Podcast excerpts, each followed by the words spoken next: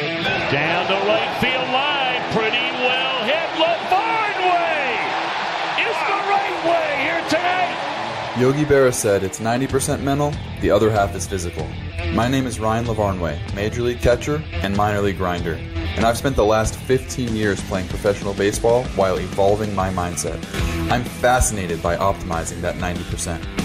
In this show, I'll talk to elite athletes and mindset coaches about what makes them tick and how they've overcome obstacles in their own careers on the way to finding success. This is Finding the Way. Hey everybody, welcome to Finding the Way. I am Ryan LaVarnway, and today I am so excited to be joined by Jackie Insinger. She is a clinical psychologist, and she has been spending her time building and using a program to go across the country and teach leaders in business, leaders in industry, how to be better leaders. Jackie, thank you so much for joining me today. Thank you for having me, Ryan. I'm excited to be here. So, you recently published a book called Spark Brilliance. And the concept behind it is spark brilliance in yourself first so you can spark brilliance in others. Can you tell me your inspiration behind this and, and really define what positive psychology is for you? Yeah, absolutely. So, sparking brilliance in yourself, I feel like it always begins with you, right? And so much feels out of our control, you know, and the world has been out of our control. And so, how do we take back and empower ourselves to create positive change and to create like positive cascading change? And it always begins with you. So, first, all of the techniques that I teach are things that you can control. Doesn't cost money. You don't have to change somebody, which we we all know how that goes. But so it's you know starting by your own brilliance, and then naturally that cascades into others and kind of shifts the tide around you and I use positive psychology and want to clarify it is a real science. Um, and it's not the same as positive thinking because I think that gets confused a lot. And positive psychology is, you know, most commonly defined as the science of what makes people and communities thrive, or the science of and the study of what makes life worth living. And there's really different definitions, but I really look at it as the science of potential. And the way I describe the way I use it is if you picture a number line excuse me, and you see zero middle, negative numbers to the left, and positive numbers to the right. And look at zero as your baseline, your sea level, your normal. What we generally do with with traditional psychology is we dip into those negative numbers and then we try to bring it back to zero, back to that normal or neutral. So to fix what's wrong, right? To heal what's broken. And our goal becomes normal. And you know, if you know, if we've been alive over the past couple years, how many times have you heard that, right? I just want to get back to normal. I want to get back to normal. And normal has become kind of this goal. And where positive psychology comes in and the way that I use it is no, normal's a baseline, right? Our goal is to extend into those positive numbers where we thrive, where brilliance happens. And there's endless potential there. And the way that it makes sense to a lot of people is, you know, the absence of sickness is not health the absence of sadness is not happiness, and the absence of poor performance is not great performance. So we want to start with baseline and then like propel ourselves into those positive numbers, and that's where positive psychology lives for me. Uh, I, I, you do such a great job of, of defining that, and it's it's not just positive thinking because when when things are going wrong in your life, or maybe there is objectively a pandemic in the world positive thinking doesn't get you anywhere. It feels insane. Uh, what what does positive psychology say about when times are tough? When there's objectively maybe a loved one is sick or something's going wrong in your life, how can you still use positive psychology in those times? Yeah, so that's a great thing because it feels a little dismissive to say like, oh, just find the rainbows and butterflies in every situation, um, because we know that doesn't work. It's it's inauthentic. However, like there's a there's a place where um, I look at it as practical optimism. And yes, optimism is very important for a mindset piece to get unstuck, and we need to get unstuck in our lives, and we because we can get consumed by these challenges. So looking at the thing, right? Let's look at reality. What is the situation? And then look forward as what are some solutions? How do I move through this? What are the resources I have? What are these opportunities to get through this time? So as Shawn Achor says, like falling up instead of falling down. And um, I just love that concept of it doesn't mean we're ignoring what's real. It's let's let's look at what's real and then looking forward um, for how do we move through it with the people that we have in our lives as well. I love that. And and one of the things that you teach, one of the first steps in your program really is starting with authenticity and knowing yourself. And I think um, it's kind of a fun little knickknack about you is that almost everybody that will listen to this has used an online quiz at some point that was probably influenced by you. Can you tell me a little bit about that? yeah, um, that's funny. This came up. Yeah, so out of grad school, um, I was part of a, a dot com, you know, dating myself. um, and it was before social media where, you know, I was writing these online quizzes that were entertainment based that had like psychology backing to them to give people self-awareness. That the point of them was to, uh, to uncover kind of human motivation and how to make things go viral by using human motivation and understanding it. So the first test i wrote was what breed of dog are you? And you know we didn't know how to track anything. And within like a month it was january 2020 and within a month it was the most clicked on link in the world um, which is bizarre over a million people clicking a day which is nothing compared to like who click on google now but at the time that was huge. And like Howard Stern was calling, and the New York Times were calling, and we were just like kids in a basement in Cambridge. Um, but what we learned, what came out of that was how much, because why? Why did this quiz become so huge globally? It's because people wanted to understand themselves better and they wanted to share that about themselves. Like they want to be seen, they want to be known, they want to understand, like be understood and understand. And here's another word or avatar to connect and so that's really what came out of this is people are looking for ways to share and connect with other people. And that was just such a spark of, wow, okay, how do we do this in a way that doesn't feel so hard? And that's I think what really what really clicked for me. And, and it's important for people to understand themselves and be able to share themselves. And if you're going to be a leader of a team or a group, it's important to understand others as well. And to me, one of the most simple and revelatory things about your program is the platinum rule. And this is something I, I, hadn't heard about until I read your book, until we started talking about your material. Everyone knows the golden rule treat others the way that you want to be treated. But you teach the platinum rule, which is a step further. Yes, and, and even to add on really quickly, even if you're not a leader of a team, it's you're the leader of your life whether you it's your family or your friends or your children or your parents you have people in your lives and so it's the idea of the platinum rule is to flip it to treat others as they wish to be treated because who's to say ryan that you want to be communicated with the way i do that you see help the way i do and that when you're stuck the way you want to be supported is the same way i do right and when you think about it that way so sim so like simple like well duh of course of course right? And so it's like flipping the mindset that we all have our own lens on the world because we're one human and we see things through our way. And noticing and realizing in a fundamental sense that we all see the world in, from a, from a slightly different or completely different lens. And how do we understand that so we can have effective and meaningful relationships, right? And that's, I think, where the beauty happens.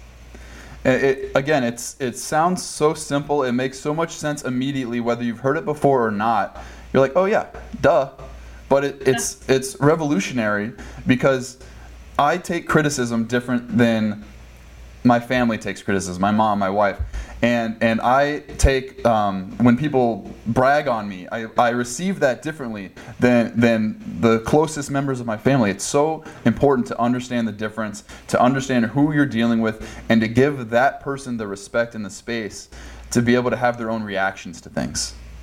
Absolutely. And you'll see the difference so quickly in the relationship and honoring the differences. And then sometimes being able to take that honor and then leverage it. Like, how do we leverage the differences we have in a family, in a team, right, to make things even better based on who you are and how you see the world and, and what you need? So, so if someone is a leader of a team, the captain on their team, a leader of a group of employees at work, it doesn't matter. Most importantly is the interpersonal relationship and leading, leading yourself first, understanding yourself, and trying to understand others. Absolutely. And I think starting with like understanding your own platinum, right? Like, so asking yourself, being curious about yourself to get that clarity so that you can ask for it from other people. So when you know, when you're having a problem, like my thing is I want solutions very quickly. I don't like to sit in negative spaces. So to me, I want solutions. And so, my, you know, Miles, my, you know, younger son, he does, he wants to, he just wants to get it out. His whole thing is, I need to get this out of my body. Right. And so when I go into solution mode, he feels like I'm dismissing him. You know, I'm not validating what he's going through. I'm taking everybody else's side. Like that's how he sees it. And it just, it gets bigger and bigger and worse and worse. And we're both frustrated. And so understanding, asking him, like, what would be most helpful for you right now? And he says, Mom, I just need you to listen. I'm like, okay. And so even if that's not my natural inclination, that's what he needs. And generally, as soon as he says it, he's fine. He doesn't need my help. He just gets up and, you know, goes goes and does his thing. Um, that's not what I would need, right? So it's just being able to pause and be curious and ask. And, it, you know, we overlook that so much. I saw, I saw a tweet or a, something on Instagram that was the same exact concept of 80% of the time someone just wants to say it, they don't want your solution. And that's exactly what has been working with me and my wife in our relationship is she's the same way as, as your son, Miles. She just needs to say it, she needs to get it out, she needs to be listened to. And I always I always recommend ask first because some of us who just want to solve, we go into this mode with the best of intentions, right? It, yeah. I mean, that's the thing is if all these people might have the best of intentions and just be not just missing the mark, but it could backfire. And so it's just asking, are you looking for help or do you want me to just listen? And then you're like, all right, I'm, I'm just here to listen. And then you can stop the spinning of trying to solve. Yeah. Um, so moving on from understanding yourself, understanding others, the platinum rule, when it goes to getting, gaining a new skill, growing, instead of growing and, and growing pains, the term that you use is getting stretchy. And I think this is so smart. You talk about don't get completely out of your comfort zone. Dip your toe out of your comfort zone and grow so that now you're in the comfort zone yourself. Can you talk about getting stretchy a little bit? Yeah, you know, there's all this all of this i believe misconceptions you know i think others would disagree around you only way to grow is to like throw yourself in the deep end and then you know that's where you are but what happens is you're not optimizing your brain that way. What you're doing is you're throwing yourself into fight or flight where learning doesn't happen. And then now you're just like trying to survive. And so the way to have sustainable growth is to get get stretchy, right? To bump your head on your comfort zone until you're like, hmm, this is uncomfortable, but I see what's going on. I'm taking small steps, like a stair step approach, until it becomes your new normal. And then you're optimizing your part of your brain while you're still learning because you're not in a fear state, but you're stretching what you're doing. So being very deliberate, and I use like a mall example, right? Like you see, you get to the mall and you look at the map, right? If you want to get to, to Nordstrom, you, what do you do first? You find the you are here dot, right? You look for that red dot. Wherever you're in an airport, you're anywhere you are. You look for where am I am where am I right now? Where do I want to go? And what is the the path to get there? You don't generally just wander around and look for something unless you know where you're starting right? So looking at where you are right now, where you want to be, what is a path, these these steps, what are the six steps I need? You know, in a mall, it's very specific directions. At an airport, oh, I need to take the train to this terminal and then go up the stairs. You know, you look at it. And so applying that to your life and looking at goals that way, what do we need to do to get there? And then breaking it down into pieces. So each step you can acclimate. And each step then becomes, okay, I've done this. This can I'm I'm okay here now. I can see this and now that's your new normal. So the next step is another getting stretchy, but you're not going from A to Z like without any clue of how to get there without you know really like putting your brain on and on like high alert. Yeah, it's incremental goals, right? Making sure you hit each step along the way and feeling safe as you get there. Yeah. I think that's so important. I think people can understand and people can relate to feeling like they they have big goals, they have big dreams, but having no idea what the steps are to get there. And if you can just be okay with taking the small steps along the way, you'll get to where you ultimately want to be. Absolutely. And that's where you can get started. Because, like you said, most people don't even know how to get started. Their goal is up here. And they're like, I have no idea what to do. So it's just maybe I plan to get from here to here because that I can see in front of me. I know this will get me in that direction. And how do I break that down into some steps where I can feel those wins, I can feel the progress, progress is a top indicator of not just happiness, but it's the key to motivation and it's what builds momentum. So, making some form of progress along the way is what you need to be doing to get that momentum to move toward that goal.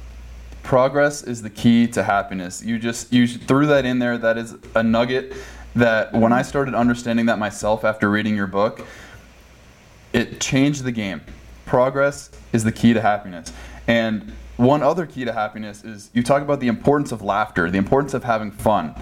One, one of your science based statistics you put in your book is that a child laughs 300 times per day on average, and adults only laugh 17 times per day. First of all, that makes me a little bit sad as an adult that I'm not experiencing laughter and joy as much as a child. But that's so powerful that if you can plan laughter or plan fun into your day, it will help you grow yourself in a couple, in a relationship, or, or as a team.